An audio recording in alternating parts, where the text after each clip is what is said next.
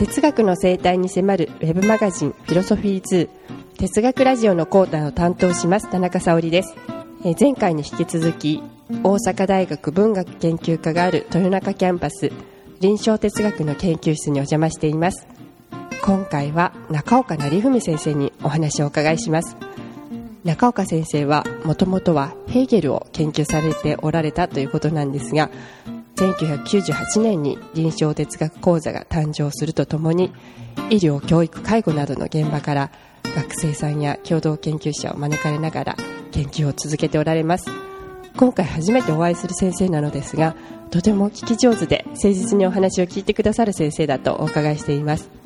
先生の研究室で学ばれる哲学と研究室の外で実践される哲学についてじっくりお話をお伺いしたいと思います。それでは早速行ってみましょう。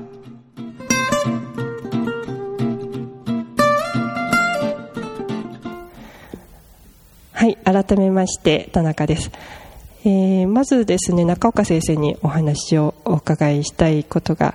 あるんですけれども2010年9月に刊行されたばかりの「ドキュメント臨床哲学」という本を拝読させていただきました。その中でですね臨床哲学の研究室では哲学の場を構成するメンバーとして医療現場で活躍されている専門家がいらっしゃるということがあの書かれてありました。あの割合としては一般の学生さんと比べてあの専門職を持った方っていうのは何対何ぐらいの割合でいらっしゃってるんでしょうか？えっとそうですね。それはその臨床哲学を始めた時とそれから途中と今とちょっとずつ違うんですよね。かなり、えー、あの一般の社会人ではない学生さんが入ってくる割合が多かったり少なかったりかなり変動がありましたんでうん大学院生っていうとうん1対1だった時もあるし今なんかはでも社会人の人が、まあ、むしろ多いか。6対 4? あの3対2ですか？ぐらいの感じになってると思います。だから多いのは確かですね。その中でその割合が変わってくるとあの対話の空間の質っていうものも変わってくると思われますか？まあ、それはあの臨床哲学がどの程度こなれてきたかにもよると思うんですね。一番最初の時は我々教員も慣れなかったし、社会人の人も もちろん慣れてないし、えー、一般の院生、大学院生、あの社会人でない大学院生も、えー、どのようにしてその社会人の人と付き合ったらいいかわからない。えー、教室でのディスカッションどちらの方向を向けたらいいかわからないという試行錯誤がすごくあったわけですね。その時は本当にこう、るつぼというかもう混沌としてましたね。でもそれからあと、えっと、ドキュメント臨床哲学にも書いたような、やっぱりいろんな、まあ、事件もあったし、でもある程度その落ち着きどころも、それぞれの院生の人が見つけていったというのがあると、それがやっぱり次の学生さんにも受け継がれる面があるんですよね。だから文化としてはある程度落ち着いてきたような面があるんじゃないでしょうか。あのドキュメント臨床哲学の中で、非常に印象的なエピソードとして、ロボット発言事件というですね、あの個人的には面白く読ませていただいたお話があるんですがこの時の様子を少しお話しいただけますか？そうですね。あれはだから臨床哲学が始まって2年目ですね。だから1年ちょっとしか経ってない時期です、えーと、臨床哲学のあの授業といってもこれはまあ今でもそうなんですけれども、えー、一般市民の方も基本的には歓迎というまあオープンな授業なんですね。でその時はえー、看護学の研究者に来ていただいて、えー、でそのあのいわゆる植物状態先衛性意識障害といいますけれども、まあ、いわゆる植物状態の患者さんを、えーと、ケアするということに関する、まあ、研究をね研究のあの発表していただいたんです。でその時に、えー、その発表の後のディスカッションで、えー、あの一般の院生の一人がその植物状態の患者さんをケアするという話ですよね。で、そこで、その、そこに寝てる人が、ロボットでないという保証はないみたいなことを言い始めたわけですよね。あの、で、そのロボットという言葉に、えー、その時に発表された方もそうですし、それからそれ以外のあの看護の関係者も来ておられて、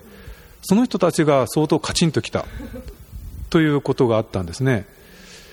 あの、まあ、この辺のその感じはその場にいないとちょっと分かりづらいかもしれませんいずれにしても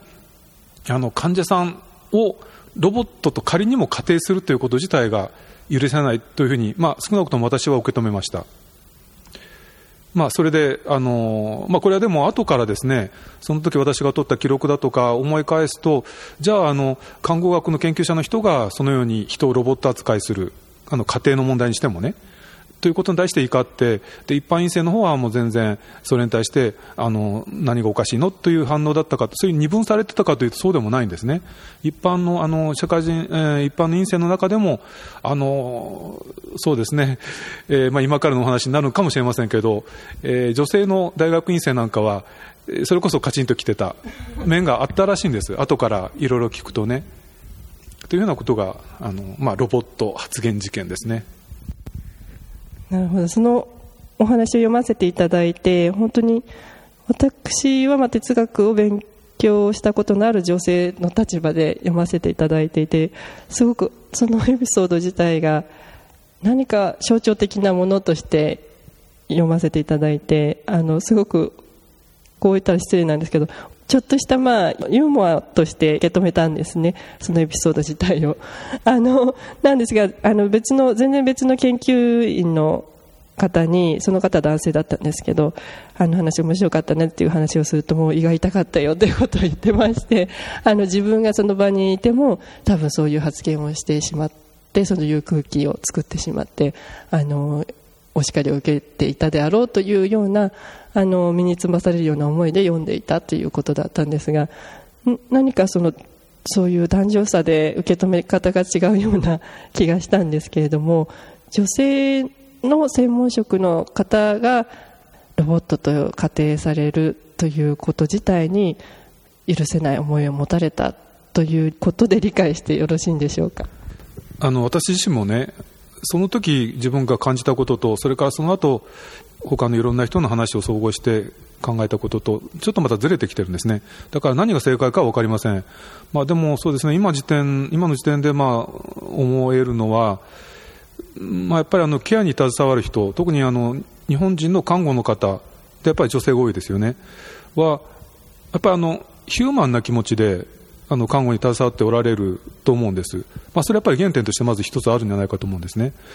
だからそういうふうなこうものがやっぱり基本にあって、あのロボットというふうなこの想定の仕方自体をに、まあ、違和感少なくとも違和感は感じるということはあるんじゃないかなと思います。まあ、しかしあの、そうですねあの単にその、えー、ケアをする人、看護の人と、それからそうじゃない、まあの哲学をやっている一般の院生との違いかというと、そうじゃないというのは、あの看護している方の中でも、それは単純にロボットと仮定すること自体けしからんという声ばっかりではないんですね。現にその発表した女性の研究者自身が、その時はちょっとカチンときた違和感を感じたけれども、あのその後、あそういうふうなこうもののあの発想の仕方もありだなということをあのその一緒に来た人たちと話しながら帰ったともおっしゃってましたからだからいろんなやっぱり動きはありうるんですよね。なるほどですね例えば、まあ、女性の哲学をやっている方であればあの、まあ、想像すると何か前置き的なものを置いてロボットっていうメタファーなり過程を置いたと思うんですねあの多分そういう言い方をすると違和感があるだろうなということを想定した上であのこういう言い方失礼かもしれないけれどもとか あの、まあ、こういうふうな想定をすることでこういう意味があると自分なりには考えるんだけれどもとか そういう前置きを置いた上で話をしたんじゃないかなと私なんか想像するんですがその時の学生さんの様子は、まあ、唐突な発言としてロボットという言葉があったということなんでしょうか？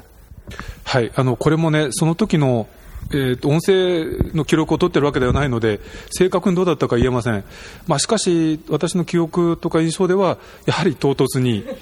あの自分の関心に従って、あこれはこういうふうなことがあるんじゃないかというふうに、やっぱりいきなり発言した感じはするんですね、でそれでその分、やはり違和感を呼んでしまったというふうには思うんです。まあ、確かに今おっしゃったようにそうですね同じその話題を切り出すのでもまず相手の違和感を和らげるような言い方すれば全く違いますよね。その辺はまだあのその今、その発言をした人だけじゃなくて臨床哲学の教員も含めて全体の人間がやっぱりあの現場と言ったらいいかなこうまあ、医療の人であれ、医療職の人であれ、まあ、教育職の人であれ、まあ、そういったふうな現場のから来た人とか、現場に行って、どういうふうなそのそこで対し方をしたらいいのかということ自体、お作法というか、それが分かってなかったんですね、経験がなかったんです。理論的な関心だけに引きずられて、それを口にしてしまったといえばしまったわけですね。そこがあの今おっしゃったようなことをもう象徴しているエピソードとして書かれていたように思うんですがでも一方でその臨床哲学という分野は専門職の方に対するある意味なんて言うんでしょうリスペクトがあってあのそのことを専門職の方々も理解しておられてあの違和感というものをストレートにあのそれはおかしいんじゃないかそれはちょっと私には受け入れられないということを言えるあの、まあ、自由な空間であったと思うんですね。その辺はあの先生ご自身は臨床哲学として外の専門家の方々を呼ばれた時とそうではなかったある意味クローズドの空間であった時と何か違いがあるんじゃないかということはお感じになってますか？はいあのそれは少なくとも教員の心の持ち方として全く違いますね。ただね、あの今から考えると、今その、まあ、外から来た人に対してそのリスペクトを払おうとしているというふうにおっしゃっていただきましたけれども、まあ、それはもちろんそのつもりなんです。あのただ、今から考えると、その今のロボット発言事件の場合にしても、私なんかは、むしろ、なんていうかな、気を使いすぎてたというか、どのように感じられるのかなということに少し目が行き過ぎてたかもしれないというふうに逆にちょっと反省しているところなんですね。先ほど申し上げたみたいに、むしろその看護学のその研究者の方が、あの最初は確かに違和感を持ったけれども、えー、しかし、よく考えてみると、そういうふうなこうアプローチの仕方も十分ありかもしれないというふうに、まあ、受け止めてくださった、えー、というふうなこともまあ現に起こるわけですから、だから、そのある意味で一つの可能性として、看護と哲学の、えー、コーペレーションですよね、え、そのいい意味での刺激を与えることができる一つの可能性として捉えることもできて、でその際に、確かにやっぱりその最初の衝撃を和らげる努力はした方がいいですよね、それはもちろんいいに決まってるんです、ただ、そうは言っても、それを恐れるあまり、なんかあの、えー、いいきっかけになるかもしれない、この刺激をこう投げ入れると言ったらいいか、それをあのためらうようなこともまたまずいですよね。ということもあの今考えているところなんです。はい、ありがとうございます。試行錯誤されているという様子がすごく伝わってきたんですが対話の空間を主導する立場が哲学なのか看護学なのかっていうところでそこが問題になっているのかなという気がしたんですけどもあの専門家として看護学から哲学の場に来られている方はリスペクトするけれども対話の空間を作っていっているのは哲学の方なんだっていう意識で場を作られているのかそうではない意識で作られているのかその辺のお考えをお聞かせいただけますか、まあ、理想的にはイーブンであるべきですよね。ただそうは言ってもあのイーブンであるというのはあの相手に遠慮するっていう意味でもないと思うんですよ、まあ、その辺あのこの10年あのあまりかけて私自身が学んできたことなんですけれどもやっぱりその対話というもの自体が日本人がよくやるようにこう相手にあまりにも相手の出方とかあの表情とかをあまりにも読み取りすぎて自分が言いたいことを言わないとか加減するとかいうことではむしろいけない。それは対話に逆にならないと思うんですね。あのもちろんリスペクトすることは必要ですよ。あの最低限のリスペクトは必要なんですけれどもやっぱりお互いとして違う人間なんですから違う人間として、えー、言葉を交わし合う。ということは大前提なわけですよね。でその時にあのただあのそれがまずあのあると思うんですけれどもその対話といっても社会の力関係とか権力関係とかそういうふうなものはどうしても反映してしまうところがあるわけですねでそうなった時に例えばじゃあ看護学の研究者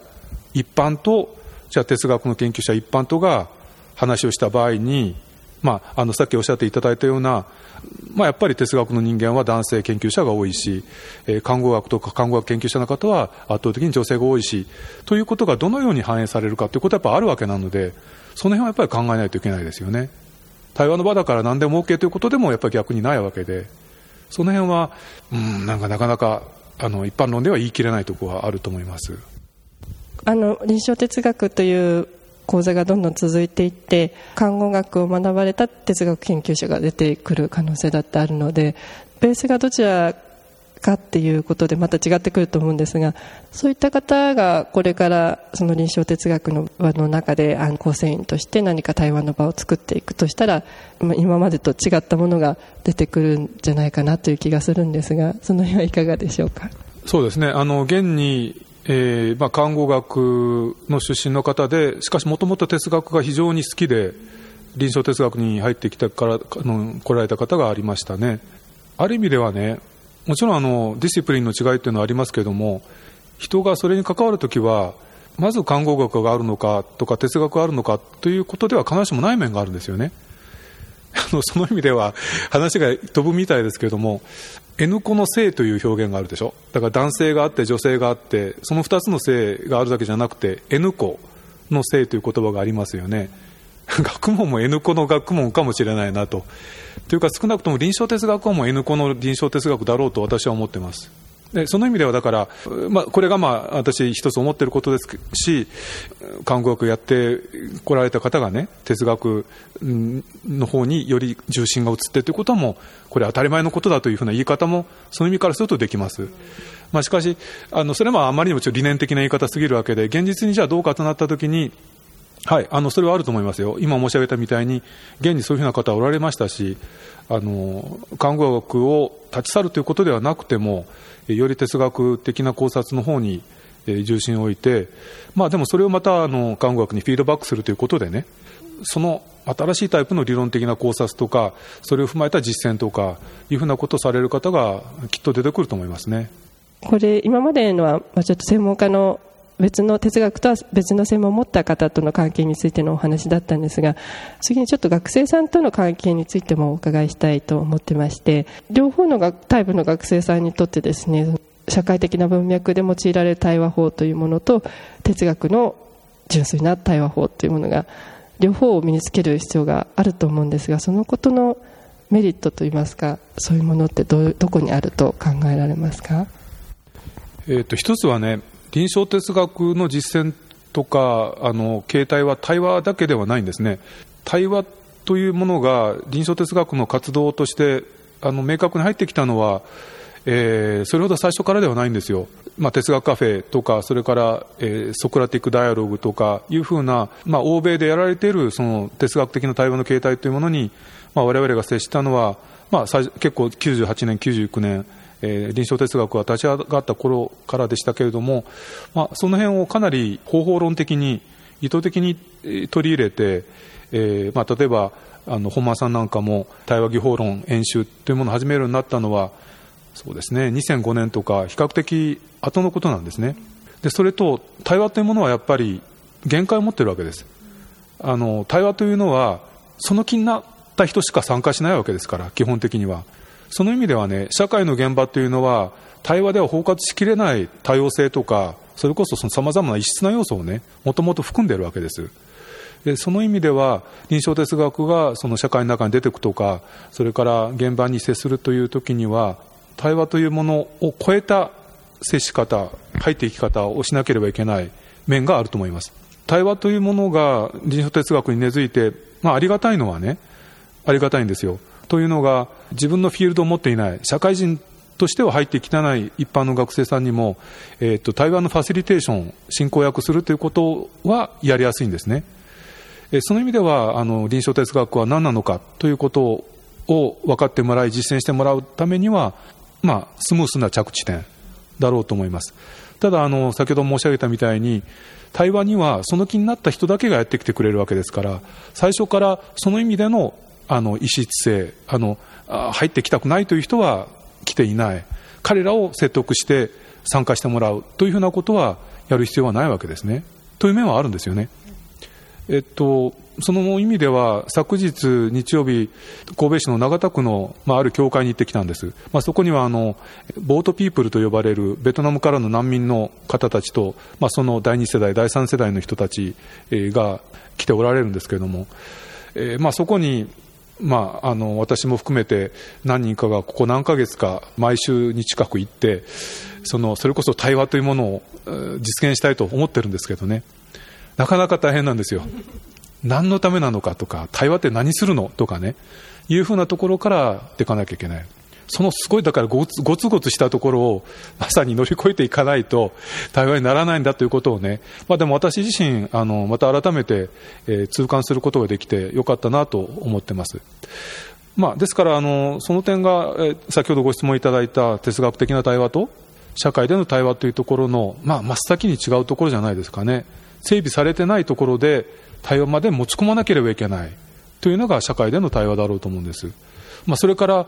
社会での対話の場合はさまざまなこの権力性関係性がどうしてもそのまま持ち込まれやすいですよね。哲学カフェだと、えー、年齢が違ってもそれから例えばその偉そうなお医者さんがあの参加してても、えー、他の人は、えーまあ、比較的楽にものを言えますよね。哲学カフェであるならば哲学的な対話であるならばその意味では哲学的な対話の場は守られているだろうと思います。でその守られているということの良さと良さもあるんですよね守られることによって表現能力とかをあの開発できる自由にそれを、えー、あの伸ばすことができるという良さもあると思いますけれどもそれがやっぱり一定の限界の中で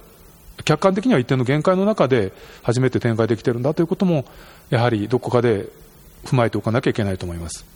哲学臨床哲学に来られた学生さんとして、まあ、2つの大きなパターンがあるんじゃないかなということを考えてまして1つは純粋に哲学を学びたい学生さんでもう1つはあの別の例えば看護学というような専門をお持ちの方で哲学的な関心を持って外から哲学の外から来られた方という2つの学生さんのパターンがあると思うんですがそれに加えて対話のあの場っていうものものも今いただいたような守られている空間とあのその場から新しく対話空間を作っていかなければならない権力関係などが反映されているゴツゴツした空間というものがあってその4つ組み合わせがあるように思うんですね。その学生さんが2つあって対話の場も2つのパターンがあるということでそれを、まあ、学生さんの立場から見ればどちらの学生さんも2つの場を経験しなければならないわけですからここに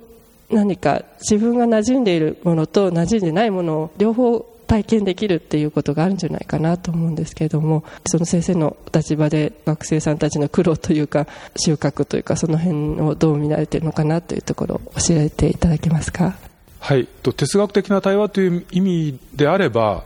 現にあの本間さんは、えー、対話技法論演習という授業をやってるわけですね。だから基本的な知識であるとか方法論ファシリテーションをする上ではこういうふうな、えー、心構えが必要だとかそれから素材であるとか、まあ、そういうようなものをそのいわゆる授業として、えー、素材を整理しで提示することができるわけです、まあ、それはあのいいことだと思ってます。それはまあ大学教員としての基本的な在り方ですよね。でそれに対してその社会の中での対話そのごつごつしたあの場でその進めていかなければいけない対話実現していかなければ対話いけない対話においては例えば僕という教員とそれから他の大学院生の間に差はないんですよ。私の方がむしろねあの知らなかったりすることがたくさんあるんですよね。その意味では教員として教えるという立場じゃ本当ないですね。昨日もそうでした。えー、むしろその教えられるとかあの、まあ、教え合うとかねあの指摘し合うとかねだから完全に、まあ、イーブン、まあ、あのそれぞれ違う分だけむしろ刺激し合う面もあるし、えー、ということなんですね、まあ、だからよくてコーチングですよね。よくてね。でも本当だからこちらがコーチされることもあるしだその意味ではあの教員と学生じゃないですね。先ほど中川さんにですねあのここでは先生のことを先生と呼ぶなっていうことを最初に言われるというお話をお伺いしたんですがあの中岡先生私はちょっと中岡先生って呼ばせていただきたいんですが中岡先生ご自身はヘーゲルについてあの長年研究をされていて現在もヘーゲルの授業をされているということなんですがヘーゲルの授業をされている時の学生さんとの関係と今おっしゃっていただいたような臨床哲学で新しい対話の場を構築していかなきゃいけない時の学生さんとの関係っていうのはどのように違ってきていると思われますか？あその答えはないですね。確かにそれは違うんでしょう。でその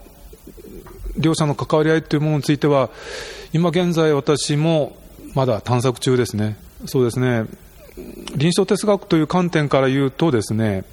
臨床哲学というのは止まって考える学問じゃないと思うんです。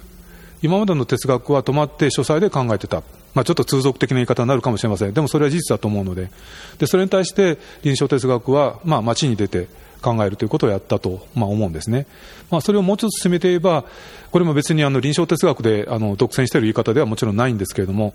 えー、動きながら考える。Thinking in Action という英語。でなんですけれども動きながら考えるということはやりたいなと、まあ、現実に多分やれてると思うんですね。でまあ、それはあの具体的にはあの神戸市の長田区の教会に行ってベトナムの人たちといろいろ接触したりというふうなことであるんですけれども、えー、じゃあなんで逆に言うと伝統的な意味での哲学が必要なのかそれがなぜ臨床哲学の授業になるのかということを説明しないといけないんですよね。今までのところそれ直感的にしかというかもう今まで自分自身がやってきたからとしか言いようがない面があるんですよ。なぜヘーゲル哲学が臨床哲学に役に立つのかということはこれ本当は説明できないといけないはずなんですね。でもそれは今のところできてないです。今のところその臨床哲学の教育プログラムというものがあるとしてまだあの確立されてませんけどもあるとして、えー、まあ現象学であるとか、まあ、それから私にとってはあのヘーゲル哲学であるとか、そのフィールドに関わるときに、というか、まあ、あの動きながら考えるということにを刺激してくれるような、そういうふうなその哲学的な理論は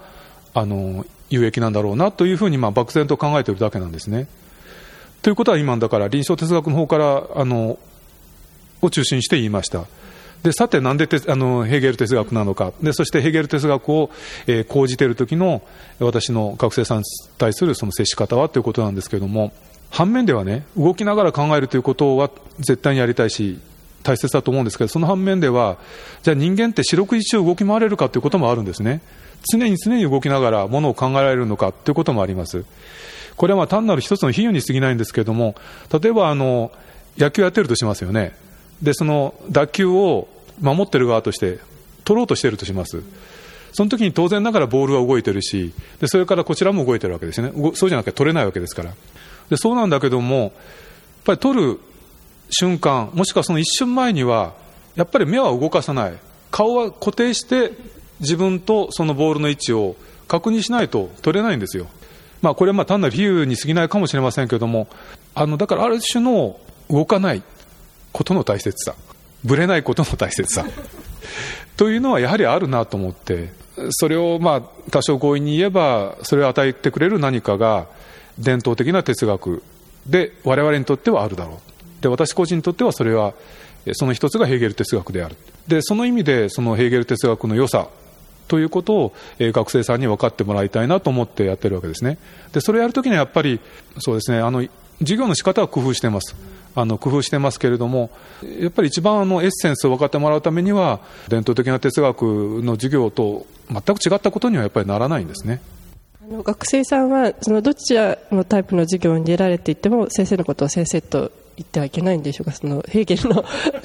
ところであのヘーゲルの文献をたくさん読み込んでいる方が先生であってヘーゲルの文献を初めて読む方が学生であるっていうそういう構図はちょっとイメージできるんですけどもその時でもやっぱり先生って呼んじゃいけないんですかね。なるほど。えっと、まず第一に、えっと、先生と呼ぶなとは言ってないんですよ。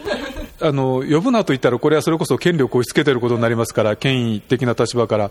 あの、それはもうむしろ矛盾しますから、そういうことは言ってないですね。まあ、ただ、先生と呼ばないことにしませんかという、まあ、あの、勧誘ですね。あのできたらもう先生と呼ばないでくださいということをその新学期の初め新しい年度の最初に言うというそれだけですよあと実際の授業ではもう中岡先生という学生さんはたくさんいますしむしろそちらの方が数は多いですね、まあ、それはそれで私あの中岡さんと呼ばれるのと中岡先生と呼ばれるのと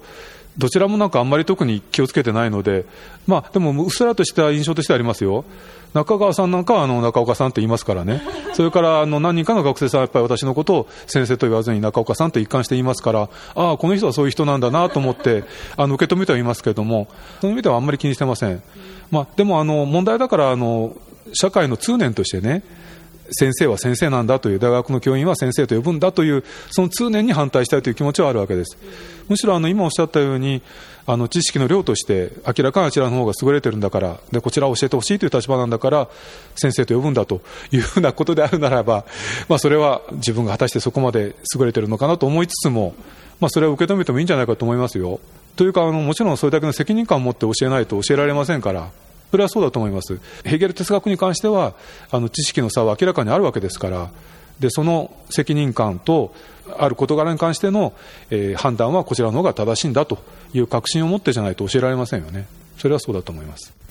なるほどですね。ちょっと今お伺いしたのには背景がありまして、あの私が学んだ研究室のところでは学生と先生っていうのが明確にあって、お互いにその責任を持って役割の中で話をしていたっていうところがあったので臨床哲学ではあのヘーゲルの授業でもそれは持ち込んではいけない社会的な通念なのかなというところで疑問に思ってお伺いしました。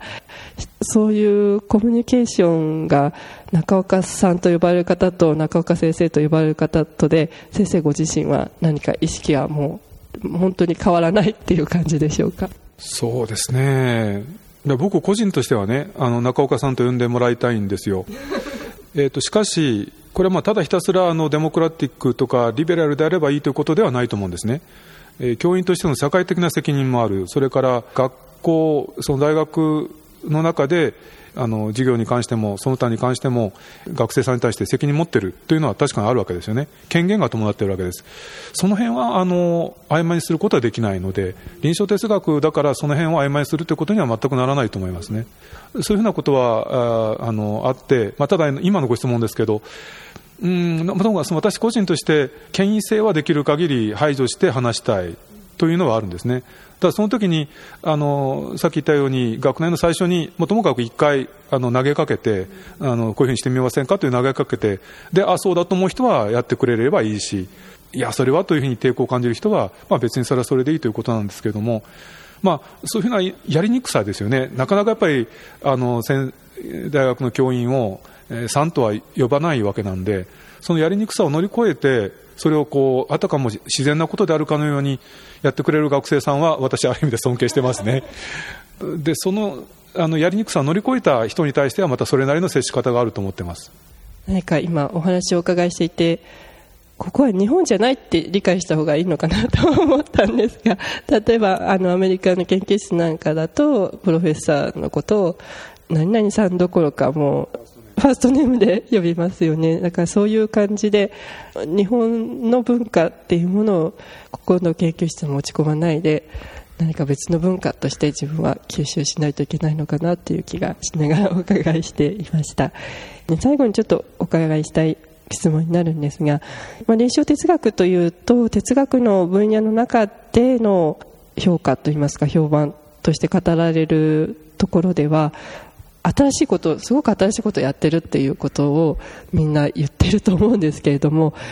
情報科学ですとか認知科学といったようなですね哲学とは別の分野の人が哲学について何らかの言及を引っ張ってきたいって思った時にですね臨床哲学で言われてることを引っ張ってくる人は結構多いように個人的にはあの思っていましてそういう意味ではですね非常にその隣接する自然科学であったりとか医学であったりとか哲学以外のところへの橋渡しっていうものを臨床哲学という分野はすごくされてるんじゃないかなという印象があります。でこの哲学の姿っていうのは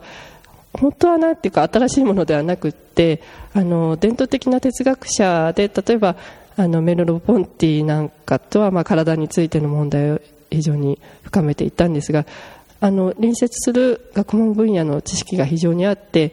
実験なんかもしていてっていう哲学者の姿がこれまでもあったわけなので臨床哲学っていうのは逆に言うとなって新しくはなくってあの本来昔の哲学者の事例を考えると、まあ、本来あるべき哲学者を養成している分野なんじゃないかなという言い方もできると思うんですがその辺についてはどのようにお考えでしょうか？えー、はいまず一つ、新しいかどうかということですね。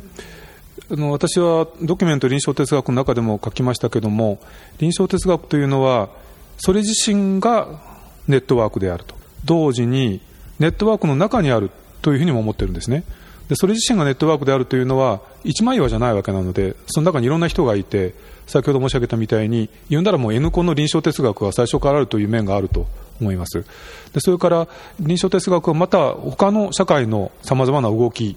えー、とかアクターと関わり合うことによって初めて今の臨床哲学の活動ができてるんですよね。でその意味では新しいものにもそのもうとにかくつながってしか臨床哲学というものはないわけですからえー、というふうに、まあ、一つ申し上げたい点がありますね。そうですね、それとも関連するんですけれども、あの今そのおっしゃっていただいたような、まあ、傾向、えー、他のいろんなその科学の新しい動きとのこの、えー、接点を取るというのは、まあ、これもだから臨床哲学だけのがやることではないと思います。まあ、もちろんあの鷲田さんにしても、それから私も関心はかなり広い方なので、いろんなあの科学の方と接していきたいというふうに思ってます。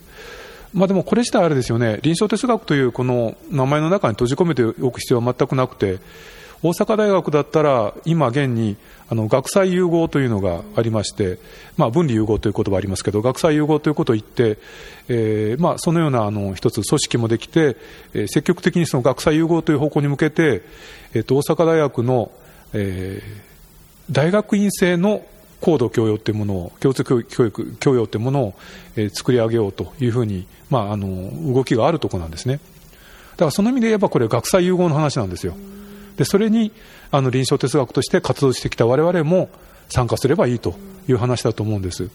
まあ、そのようにあの広く捉えればいいので、まあ、その意味では臨床哲学はそれをやってるというふうに言ってもらってもちろん結構ですけれども臨床哲学だけがやってるわけでもないですよね、まあ、いろいろ刺激を受けながらまた我々も変わっていくと思います。なるほど。今までがその細分化されてあのそれぞれの専門家それぞれの専門の中だけのことをやるっていう傾向にあったところをその分離融合という形でその細分化される前にちょっと戻ってみようという動きになってきているかと思うんですがその中で哲学に果たす役割っていうのは非常に大きいように思ってましてそういう分離融合の中でじゃあ誰がつなげていくかというとその役割こそが哲学にあるんじゃないかなという気がしていてあのその役割をまさに担っているのが臨床哲学っていうふうにあの私なんか見てしまうんですけれどもそういう外から期待される役割についてどのようにお考えなのかなというところを聞かせいただけますか、えーと、その先ほど申し上げたのはあの言うならば、まあ、反面なんですよね。その哲学をやってきた人間としてどうかということはやっぱりもちろん言わないといけないんです。えー、その学際融合というふうなことをもちろん結構なんですけどもさまざまなあの科学とか理論がその接点を見つけようとかあのインターフェースとかインタラクションとかいうふうなことはもちろんあの新しい動きですしあの新しいものを生むでしょうしいいんですけどもやっぱりその理論と理論とかねあの付き合っててもそれ自体がまた限界がある可能性あると思うんですね。鷲田さんはこの言葉ではなかったかもしれませんけど、都市空間、だからあの何も理論だとか、あの道具立てだとか、そういうものを持たずに向かっていくというふうなことを言ってたことがあると思うんですね、確か。私、実を言うとその話を聞いたときは懐疑的で、やっぱり人間というのはこうあの少なくとも理論家としては、理論を考えているときは、ある種の前提、ある種のそのフレーミングというものはどうしたってあるわけで、そういうものを全くゼロにすることできないだろうというふうにあの思ったことがあります。あのこれはまあ今でも多少その気持ちはあるんですけれども、まあ、しかしそういうふうにこう理論的にうるさいことを言わずにですね、もうちょっとあの一人のまあ研究者というか理論家としてどう何ができるかとなったときに、まあ、やっぱり少なくとも相対的には哲学をやっている人間は、出来合いの理論というものから自由にものを考えられる可能性は少なくともあると思うんですね。それは私あの結構この頃思うようになりました。でその意味では理論を通してではなくてうんどうでしょうか、まあ、やっぱり自分の目を通して、まあ、動きながら考えるというふうに先ほど言った通りなのでやっぱ動きながらなんですけどね。だからただ目だけじゃだめなんですよ。やっぱり自分の体を動かして自分のいろんな皮膚を通していろんなものを感じながら見る。そして表現する。でその表現に対して、えー、返されてきたことをまたフィードバックするという、まあ一連のプロセスなんですけど、それは。まあ、ともかく、それを一人の人間としてやるということだと思うんですね。で、その意味で私とこの頃、まあ、最近考えているのは経験ということなんですよ。ごく当たり前のことなんですけれども、一人の人間として、生身の人間として経験したことを表現するということなんですけど、でも、この時にね、またやっぱりその哲学研究者として考えなきゃいけないのは、あまりにも素朴でやりすぎちゃいけないんですよ。何でもありではこれまたやっぱりないと。哲学にならないと思うので、そこで批判ということを考えて、経験批判ということを考えているんです。だから何でもありではなくて、今の社会の在り方を一切無批判にということではなくて、かつまたあの何かこう出来合いの理論からその現状を批判するということでもなくて、だから難しいんですけどね、いずれにしてもその自分の体を動かしながら自分の目を、えー、でいろんなものを見ながら、しかしまたフィードバックを受け入れながらという中で、自分でも経験し表現し、しかしまた社会の人々のその経験というものをね、なんかやっぱりソクラテスの言葉を使えば吟味していく。まあ、自分自分もしかし、あの、無傷じゃないですよね。それであっちはそれはおかしいと思うので、自分自身もそこに巻き込まれながら、しかしまあ、えー、まあ共に吟味していくということは、やらなきゃいけないし、できるんじゃないのかなと思ってます。なるほど先ほどもちょっと中川さんとお話しさせていただいていて、まあ、お話をお伺いしたのがお二人だけなのでこういう言い方失礼かもしれないんですけどカルチャーとしてすごく謙虚さがあるような気がしまして逆に言うとすごく慎重で警戒しているというふうにも言えるかもしれないんですけれども従来の哲学者と言っていいのか分からないですけど伝統的な哲学者であれば、まあ、社会的な責任についてもあのポジティブにこうこういうものを自分の責任であるということを積極的に言っていたかと思うんですけれどもそれを臨床哲学で活動されている学生さんであったりとか先生方はあえてこう言わずに聞く立場として身を置かれていることがそういう謙虚さっていうものが出てくるのかなというふうにあのお伺いしていて印象を持っているんですがこの辺は先生ご自身が、まあ、あえてご自身の責任っていうものをどこにお感じなのかということをあの聞かれたときにどのようにお答えされますか？そうですね。あのね言葉を変えればあのこういうことだと思うんですね。実践でも教育でも全てそうだと思ってるんですけども一方ではその人間はえー、自分のものの考え方をやはり出してしまうわけですね。でそれを場合によっては人に押し付けるわけです。教育というのはそうだというふうに思われている面があるわけですね、まあ、それをフレーミングというならばフレーミングということを人は必ずやってしまうわけです。でそれに関して慎重であろうと、まあ、私は現にしてますけれどもあの自分がこのようなフレーミングしてるんだということを自分で自覚するということはまあやろうと思ってますけどじゃああの何もあのもう私聞いてますからあのあなたの方で喋ってくださいということをやってればそれが臨床哲学かというと、まあ、そうではないだろうとも思ってるんですやっぱり提示しなきゃいけないフレーミングということはやっぱりやっていかなきゃいけないと思ってますその反面でねあのフレーミングというものはその固定化してしまいがちで、もう自分の体重がそこにもうあの全面的に乗っかってしまって、もう絶対譲れないということになってしまいがちなんですよ。で、それは避けたいということなんですね。だからむしろフレーミングは避けない。責任を持ってそれはやる。しかしかといってリフレーミングということも避けないということなんですね。フレーミングを一回あの解体してでもう一回リフレームする。ということの、まあ、腰の軽さですか。あのむしろそちらの方かもしれませんね。あのリフレーミングをやる。ということ。それをまああの怠らないというか嫌がらないというかということかもしれないです。ほどですね。あの多分その臨床哲学って何なのかっていう疑問を持たれた方はですねあの今声で語っていただけたような内容についてですね非常に新鮮に受け取っていただけるんじゃないかなというふうに思うんですが非常にその雰囲気をあの感じていただける内容になったかと思います。先生今日はお忙しいところ長い時間どうもありがとうございました。どうもありがとうございました。